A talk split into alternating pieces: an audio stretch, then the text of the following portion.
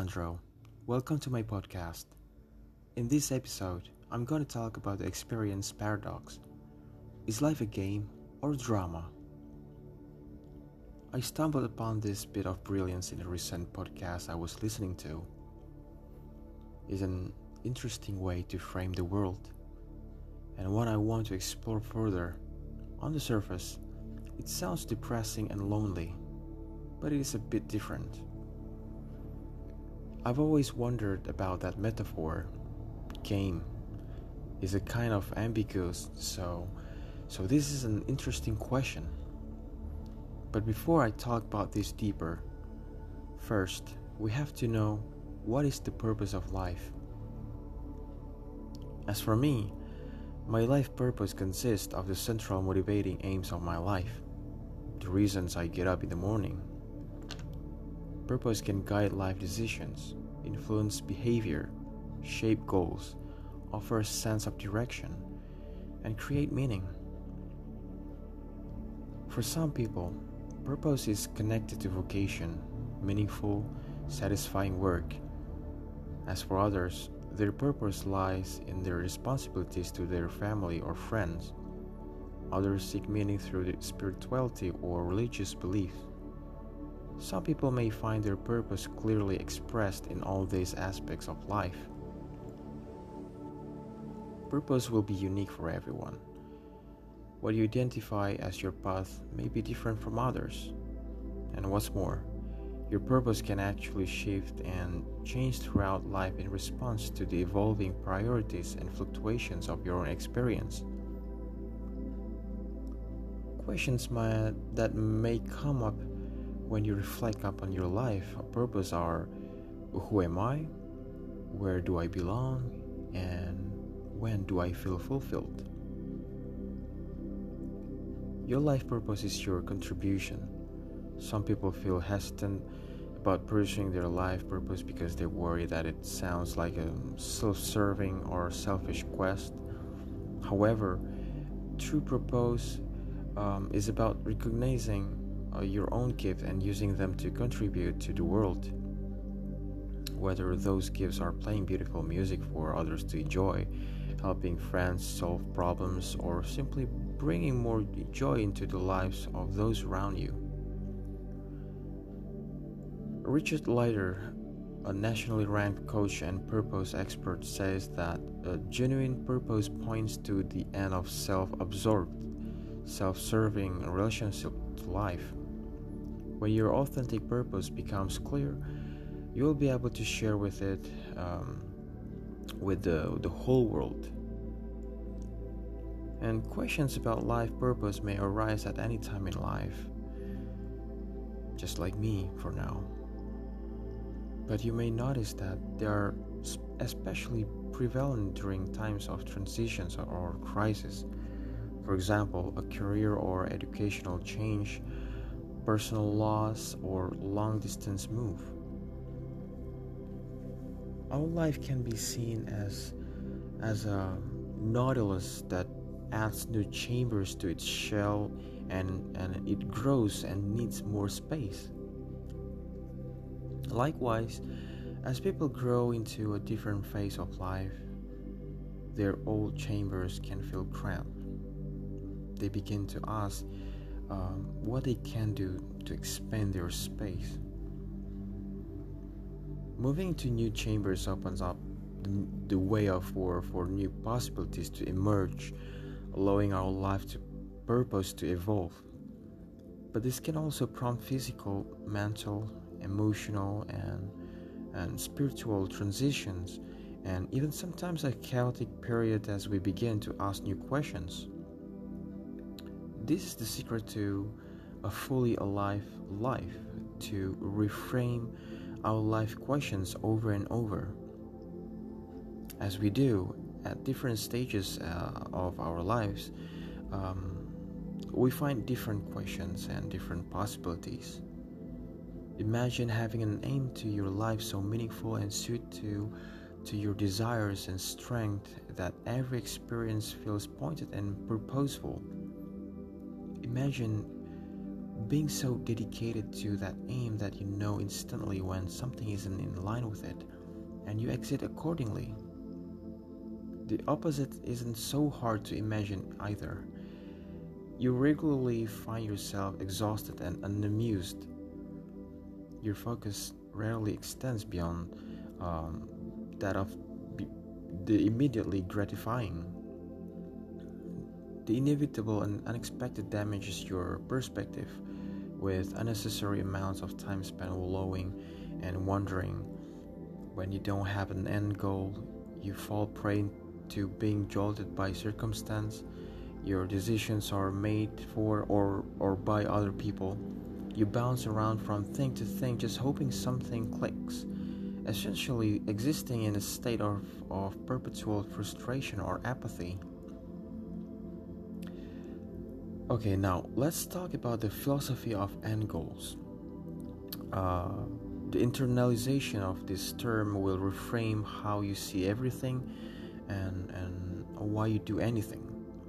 It's important to stress that the, the concept of an end goal isn't strictly for someone with lofty, career oriented ambitions. It's for the homemaker just as much as it's for the business mogul. It's for the teenager, the taxi cab driver, the young adult, and the retiree. No matter who or where you are in this life, clearly defined end goals are essential. If breathing is essential, end goals are, are what remind us why we do it. There's a few ways to define this idea, but um, I'll go with the most poignant.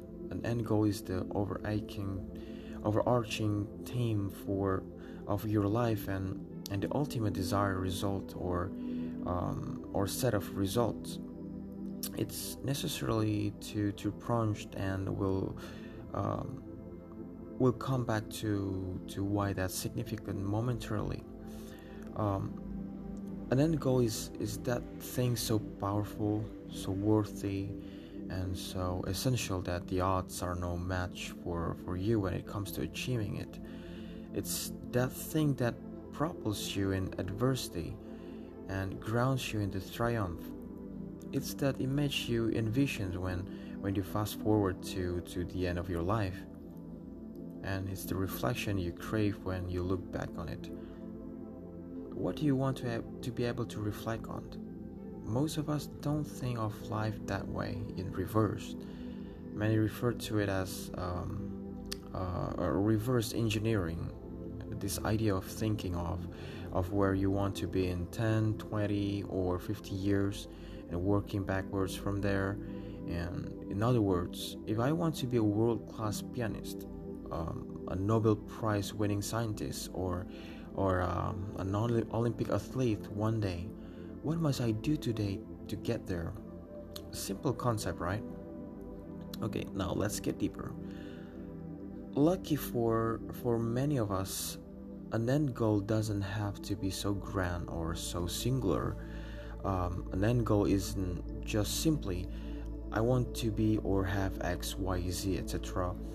Uh, an end goal can be an abstract concept that woven throughout your pursuit, such as uh, leaving an impact on the world in the in the most positive way possible, or concrete ones such as uh, the examples list, listed earlier. Uh, but a powerful end goal is often both. Uh, remember the definition we talk about. Uh, an end goal is the overarching theme of your life and the ultimate, ultimate desired result or, or set of result. Um, both and an, an end goal uh, that's merely abstract likely won't keep you focused enough to stay driven amidst all circumstances. And an, an end goal that's purely concrete will keep you focused, but you won't always be inspired. If your end goal is to have a net worth, uh, net worth of, uh, let's say, $10 million, there will be inevitably be days where the pursuit becomes so challenging and meaningless that you question why you even wanted the $10 million to begin with. However, uh, if your end goal is to have a net worth of $10 million so that you can uh, you can build schools in in impoverished areas globally or so you can start a plethora of meaningful businesses or so that no matter when where you find yourself you're always free to give abundantly and generously. Chances are you'll stay both focused and motivated throughout.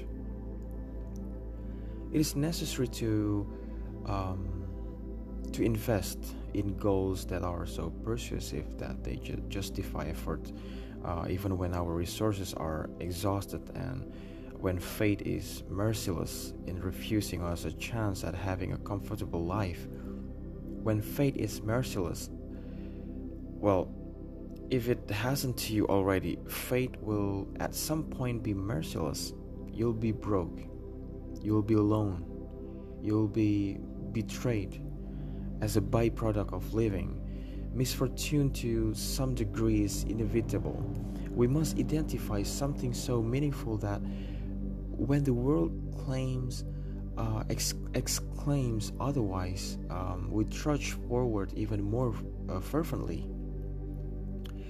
Uh, in the obstacles is the way um, a modern Stoic staple, uh, author or by um, Ryan Holiday, if you if you already know him.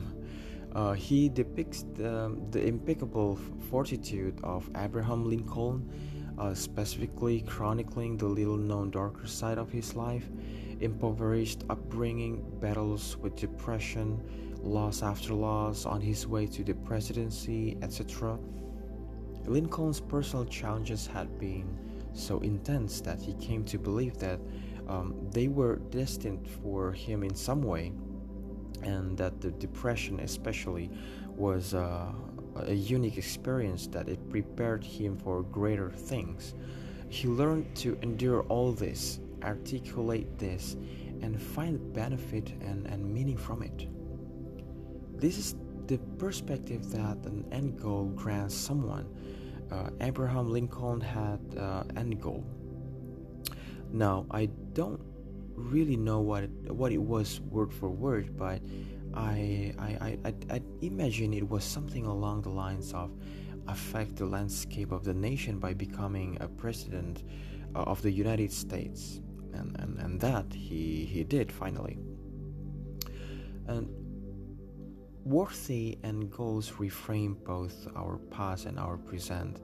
Um, giving us the ability to positively anticipate the, the future and act accordingly. And now imagine an, an Abraham Lincoln who couldn't do these things. If you have a base knowledge of American history and Lincoln's accomplishments, uh, this is an, a version of, of him you want to imagine. Implication abound. Another example of someone whose life uh, is a byproduct of an unconquerable and goal oriented mindset um, is Oprah. Before your eyes roll at the blatant obviousness here, let's take a second and, and remember who Oprah was before she was. Born into rural, rural poverty, Oprah suffered through years of sexual abuse by male relatives, ran away from, from home at age 13, and was impregnated at 14, ultimately losing the child in infancy, uh, and endured constant marginalization from peers uh, well into her professional career. The Oprah we know now is, um, is a billionaire, billionaire media mogul and uh, philanthropist, using her gift of connection and empathy to affect the world. This wasn't an accident. Oprah knew where she wanted to go, and, and the odds were no match for her.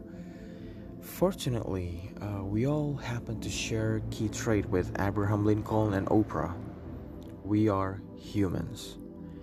As such, we're, bro- we're born with, with an incredible force of will, a painstaking ability to persevere in the most overwhelming circumstances. This manifests itself both in, in just simply staying alive and, and living a life where, where you completely thrive, and everywhere in between. It doesn't take much uh, research to support the, the idea that our bodies were built to survive, and, and, and a step further, even to, to conquer. So, if a survival is already a natural instinct, how much stronger does one's will become when paired with um, with a worthy goal towards which to, to channel that survival we become unstoppable we don't have to live lives to such scale as lincolns and oprahs but in our own right in our own way in our own corner we do become unstoppable it goes without saying that end goals aren't achieved by merely just having them. It takes the right actions and, and the right opportunities. But without the end goal initially present, uh, the right or wrong things will be hard to distinguish. So, please hear me rightly. You and your pursuit need not to be um, not be prolific.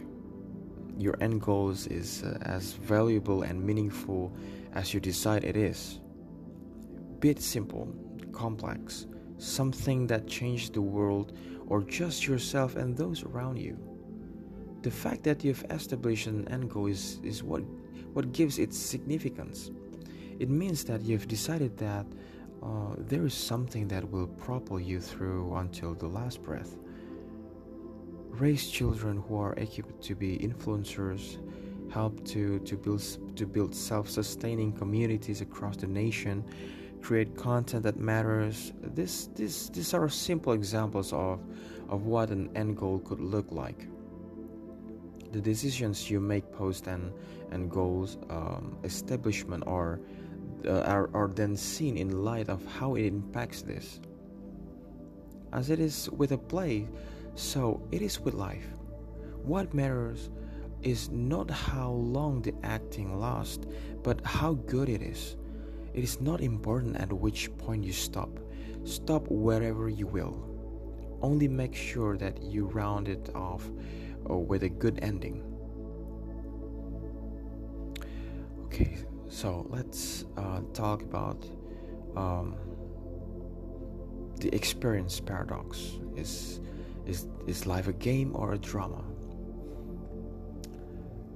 I still remember uh, one of the most famous philosophers of the 20th century, um, ironically, thought that the discipline of philosophy was mostly useless.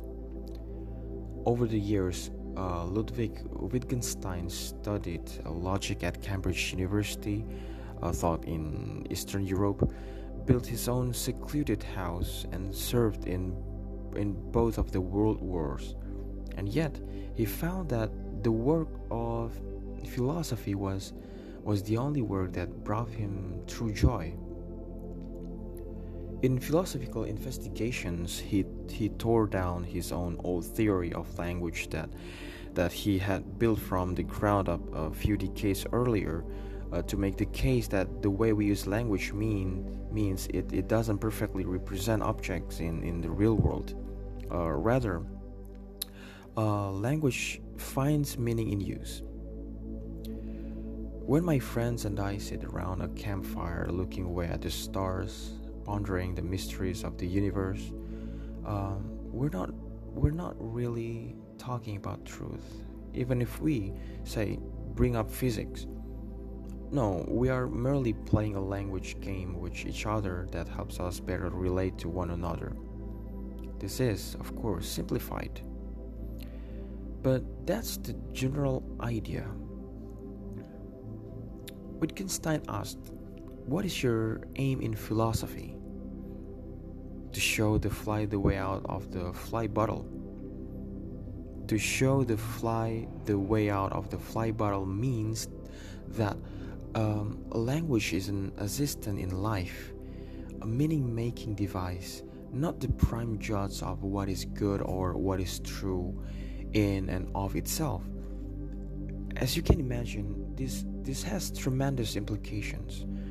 We can talk about facts and op- opinions all day, but if the language we use to discuss these things itself is suspect, if it loses part of its, its legibility in translation, then pretty much everything that we say about the world must be treated with caution. Cherished ideas of truth and, and what constitutes reality and what has meaning. All of these have to be first explored in, in, in, in the context of how we use these ideas when we talk about them with our people. And Wittgenstein argued that um, when we take a step back and see these language games for what they are, we would be able to move on with our life. Move on without getting stuck in philosophical puzzles or the big questions of life and death, and and simply simply live our day-to-day life uh, in, in a meaningful way. But if the capital T truth can't be the foundation of life, if the use of language entails this kind of uncertainty, what does it actually mean to live in a meaningful way as, as a matter of practice? One of the wonderful things about science is that um, fundamentally it respects the, the inherent uncertainty of the world. True science never makes grand claims about the answer uh, it's a process of creating better and better experiments to keep reaching for the for truth that we can never quite grasp. In many ways, in fact, um, the process of science mirrors evolution. Evolution too respects the uncertainty of the world and the environment for which it fine tunes its species and it does this by using those species as experiments to see which ones will better fit in a particular environment. It is in the practice of science, experiments create results that confirm or deny an idea. Old ideas die as time disproves them. Evolution creates species that also confirm or deny a fit to the environment. If a species is a good fit, it survives. If it's not, it dies out competing for limited resources. From this vantage point, both the life of ideas and the life of species in, in a, is, is, is a game with winners and losers, time being the great destroyer. We can scale this up to the level of history where this pattern plays out in wars fought and in, in, in, in intellectual revolutions brought forth, but we can't see the same pattern at a smaller scale of our day to day lives, where old ideas give way to new ideas about how to collectively live together. Where for me to, to get a promotion at work, chances are I will have to outcompete you. Right? In a world devoid of absolute truth, Games are about a particular kind of progress. They are about winning. Even the language games we play, as Wittgenstein would say, are, are often about winning.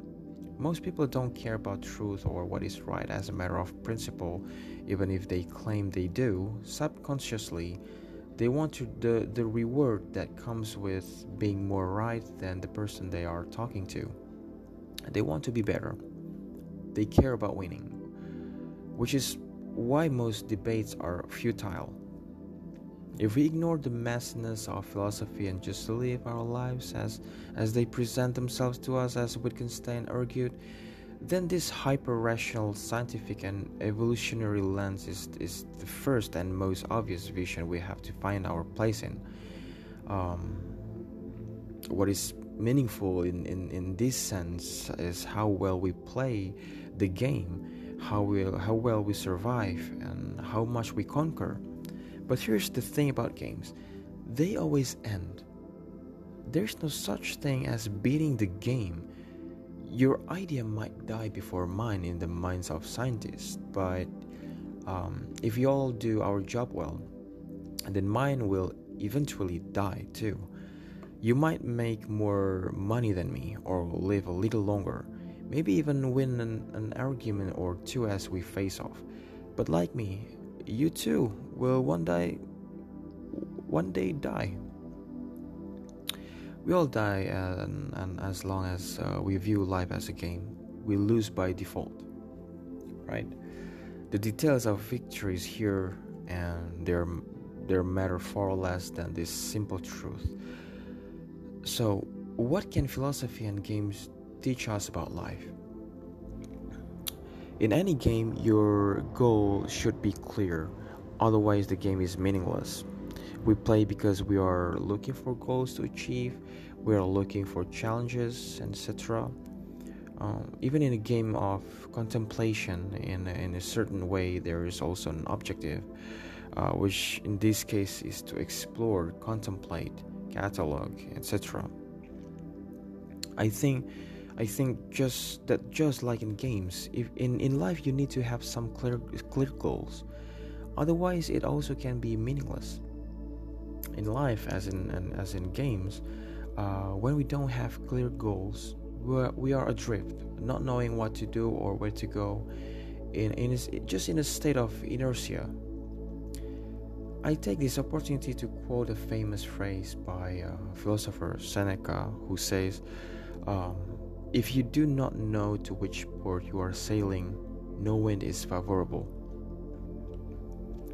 So within the games, we we accept all the challenges that we are offered and imposed without blinking or complaining. And after all, we are there for this to be challenged and to show our full potential. In the game, we we don't stand still. We are we are always moving, seeking goals and challenges at all times. Otherwise, we would not be playing, right? This challenges are becoming increasingly difficult and increasingly stimulating us to, to grow and evolve. The greater the challenge, the more motivated we, we feel in transposing um, that obstacles or that phase. But in real life, do players also behave this way? I see that.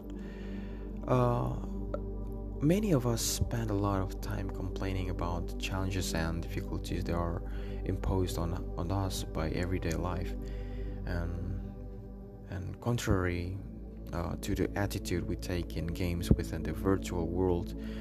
Um, we don't accept these open-hearted challenges in search of an evolution and solution. Uh, but what if we adopted the same mindset that we have in games for the problems of our life? Another important issue is the stance we take in relation to, to the challenges that, that are imposed on us. Within the games, we face our problems and challenge as fun, as something positive. We go against them in search of an evolution and solution. But unfortunately, in real life, we don't always adopt in the same posture. Uh, both of you um, uh, both you and, and I tend to complain about uh, our problems, we try to avoid them, lack the energy and, and courage to try to solve them. We don't see them as fun like we do in games. Life, like games, can be can be seen as a series of stages and challenges that, uh, with the, the passage of time, become increasingly difficult and complex. We can observe uh, this pattern in life and also in games. The character, in, in, in this case, you or me, um, also loses his, his energy, uh, physical abilities, reflexes, and with a weaker armor and low energy, we know that the game become even more hard. In life, we we tend to see difficulties as problems uh, rather than possibilities for growth and evolution. It is it's no wonder that many say it's all a matter of point of view or translating it into a modern modern mindset. I would like to leave a following provocation to all of you. Have you tried to adopt the same mindset you have when playing video game in your practical and real life? Ever wondered if the Super Mario game had only one stage? You must be thinking in your head uh, that this does not make any sense. Nobody would play because it would not have any kind of fun and and would not be anything challenging. Successful games are challenging and fun at the same time. In games, we always have a long way to go. And during this journey, some of the difficulties also have their rewards. Have you noticed that the same thing happens in our lives? There is also that Oriental proverb, proverb um, no pain, no gain. We tend to value our, our achievements much more when they are results of our effort and dedication. We do we we uh, why why do we not adopt this attitude also in relation to the problems of everyday life? If it were simple, easy, quick, no challenge, it would not be any fun, right?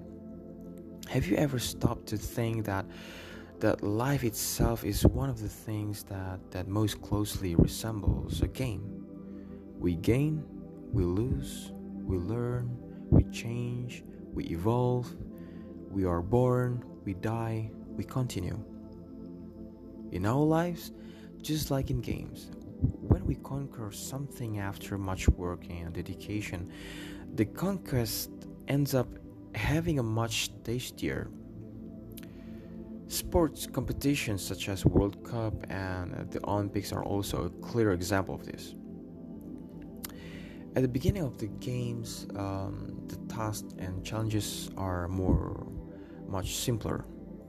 Over time, the difficulties and challenges are increasing continuously. But at the same time, our characters is also evolving, gaining new skills, getting stronger, mastering new tools to overcome these growing challenges. Have you ever reproached the same thing in our life? In games, we also carry various equipment that um, that can help us along the way items, spells, weapons, tools, etc. And in the same way in life, we have what we have is our character, our ethics, our value to deal with the adversities uh, that come our way, to make the decisions we think are right, and to move on. All these skills we develop are a way and not an end in, in themselves both in life and in games we are forced to make decisions all the time and we can't escape it. It's up to the player who to know how to make the best decisions at the right at the right time and to develop the potential of of your character during your journey. In the same way in, in our life we know that the proofs are constant. Um, at a certain point, there is always a more complex, more challenging thing to accomplish, where you will have to apply everything you know, read and learn to try to solve that problem and achieve your goal. Many of these tests are remarkable and take you to a new level in your personal or professional life, both in games and and in life. Um, we have to face the bosses and, and they help us to grow and evolve here are the rules of life if we apply this game philosophy. Um, the game designer creates the rules and physics of the game. All rules and laws needs to be uh, need to be uh, very clear and structured. The game has its characteristic. For example um, the character cannot cross walls uh, jump no more than uh, certain meters and and get a certain speed, etc. That's it. We have the limitation and, and we must learn to deal with them so that we can play. All the tools in the game have a well defined purpose, neither more nor less than you need. If the if the player can't overcome the challenges in, in the stage, it's a sign that he has not mastered them, nor does he know how how to use his tools in, in the best way. From the moment he managed to master his tools and abilities, um, he will be able to overcome the challenges and, and move on to the next stage. The, the player seeks to understand um, the game and its rules, test the limits, um, and doesn't question the rules imposed by the game. Do we in life have the same posture uh, with the laws that are imposed on us um, that we don't have control, as laws of the universe, for example? Just as in the games, uh, in life we have laws that that rules our relations with people, with things, and, and with the world. We must know how to play or, or deal with with these laws so that we can relate to others and to the world, respecting the space of each one and living harmoniously in society. Okay, now, do you know Avatar? an avatar is a is a representation of the player within a virtual universe. Have you ever wondered about the uh, psychological existential issues involved in that? I think uh, most people never stop to think about it. How crazy is it that you could take take another role with com- completely different characteristics from you in in in a virtual world? Games like The Sims, um, Second Life, uh, GTA, and a host of others shows the, the impact uh, it has on people. Nowadays, with the creation of the VR glasses, this this power of immersion has become even greater. It's interesting uh, to observe um, that one of the meanings of the Sanskrit word avatar is uh, the the incarnation of the real in in the virtual. That's it the incarnation of our universal and eternal values such as justice, goodness, brotherhood, etc. In a virtual body, uh, if it were me or you, your personality and your characteristics there are temporarily incarnated in a physical body.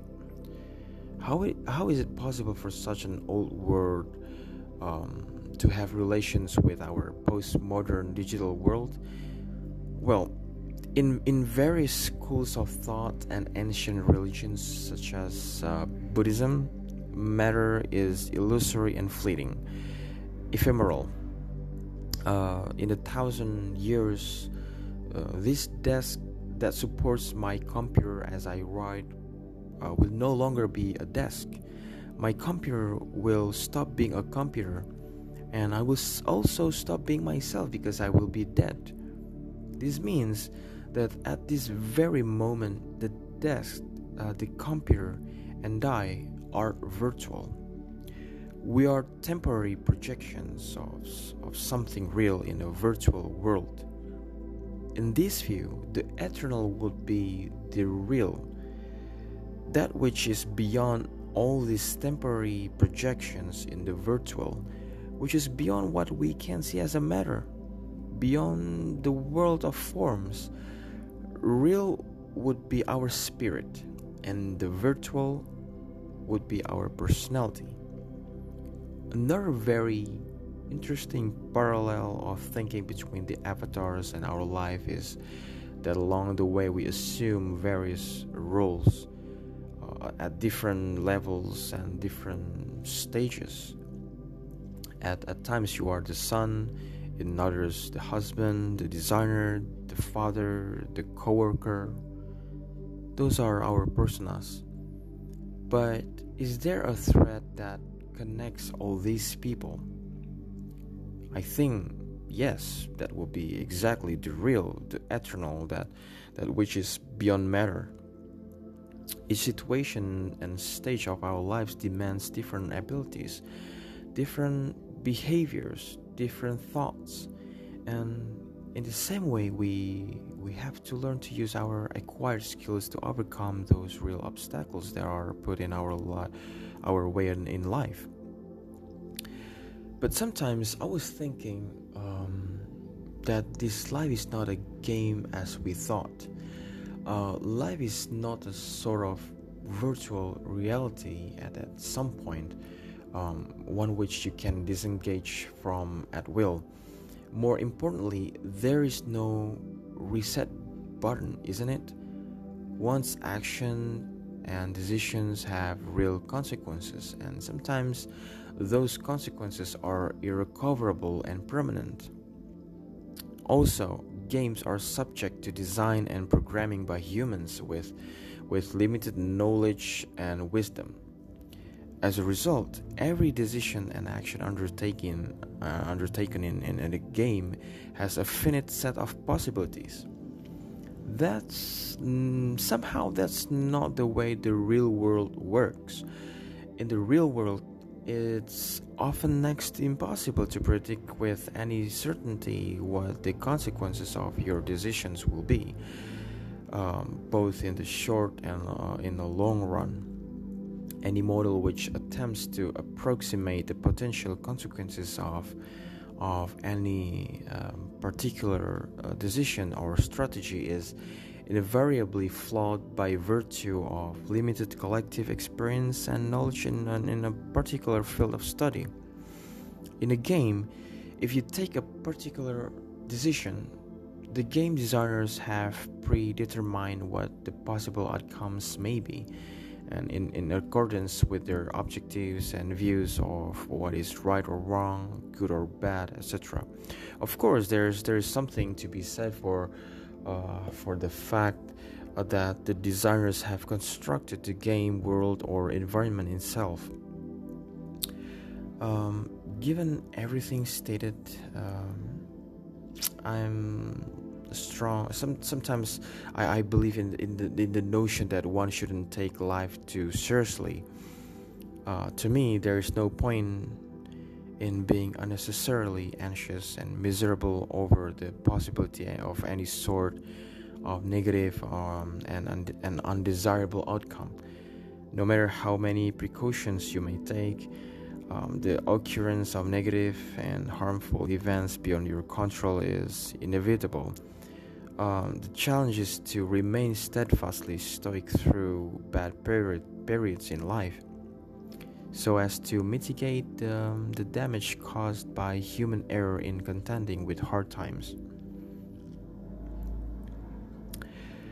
Before um, our current age of science and, and reason, uh, before the idea that atheism could itself be a banner under uh, which groups of people could come together to compete against the belief in God, life was broadly a drama. Given how many diverse way of thinking we have today, we tend to forget that the past was quite different from what we know today. Not just in a material sense that we have more technology and that the world outside looks different, but in the sense that our ideas and our language games were so different from today that we literally perceived as as a different world. Before the age of enlightenment came along and began to encroach on the, on the authority of God and his religion in the West, before we imagined life as a game of evolution, before science itself became a kind of authority, reality to the average person living in the world since, say, um, in the 14th or 15th century, um, was more like a larger drama in, in which the, indiv- the, invid- the individuals had uh, had a small part um, than it was a world dictated by by some objective facts of nature.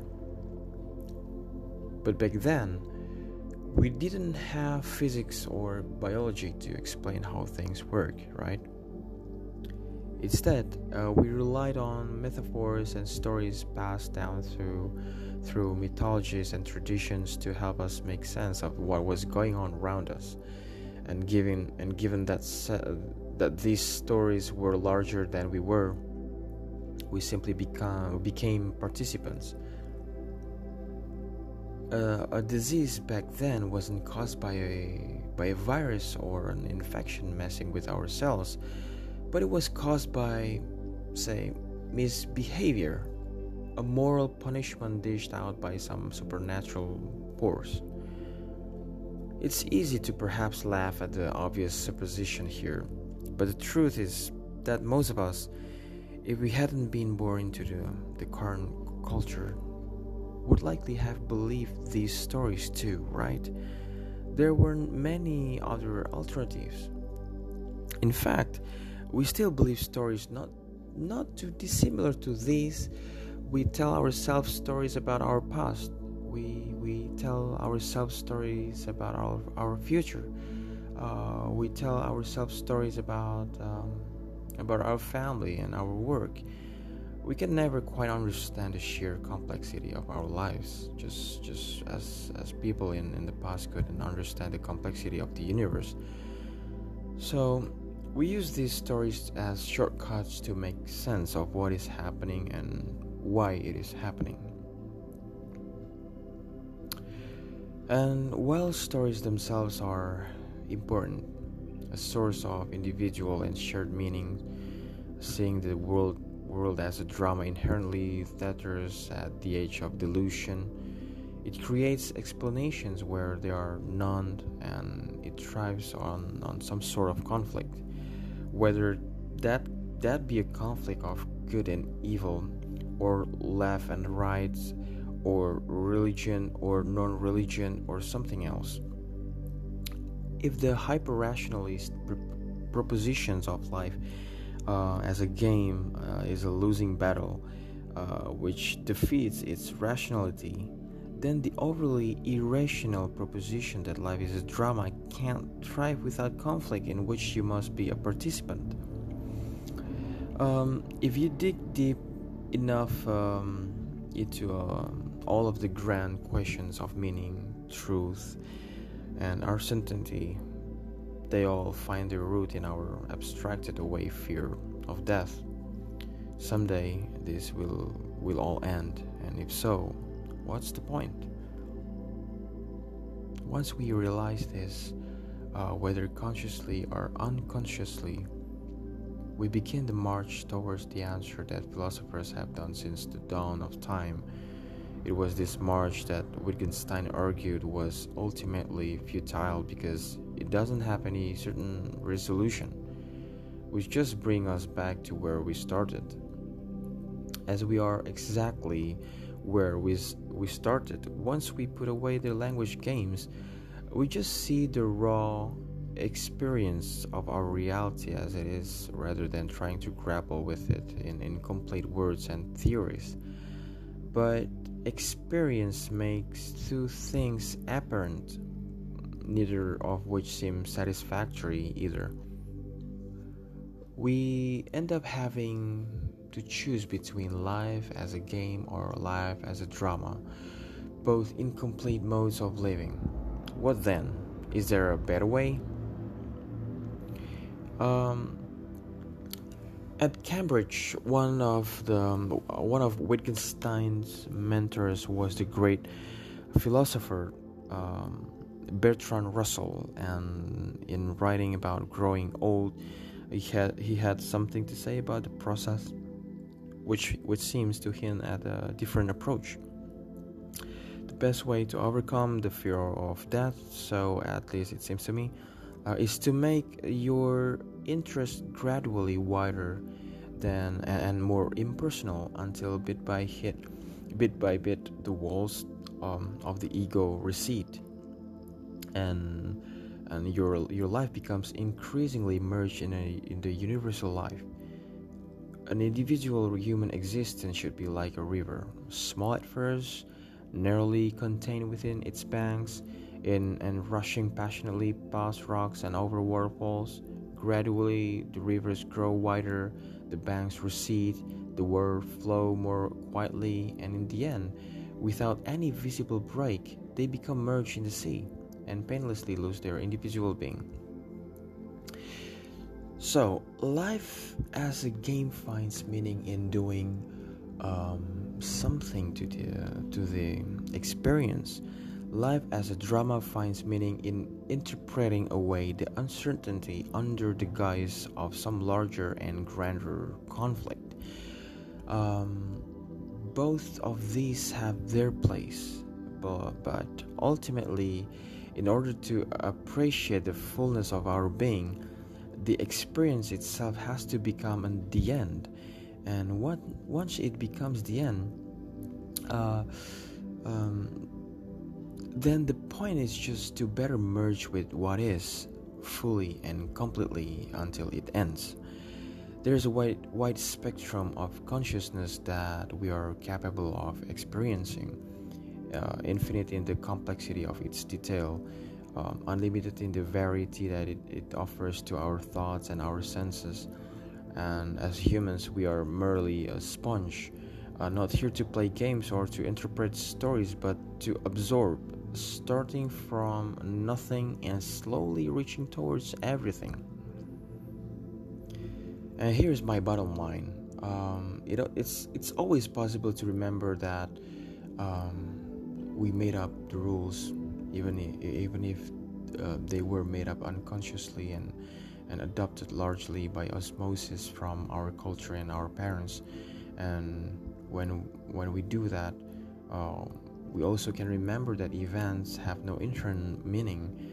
Uh, at which point, um, the pain and suffering resulting from losing at the game of life can be dissolved on the spot.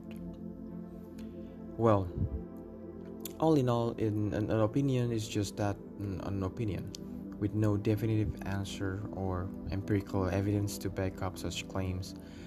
Everything I know is limited and subject to change. Knowledge and education, even certain science and theories, are all subject to change because we have limited knowledge on how the universe works.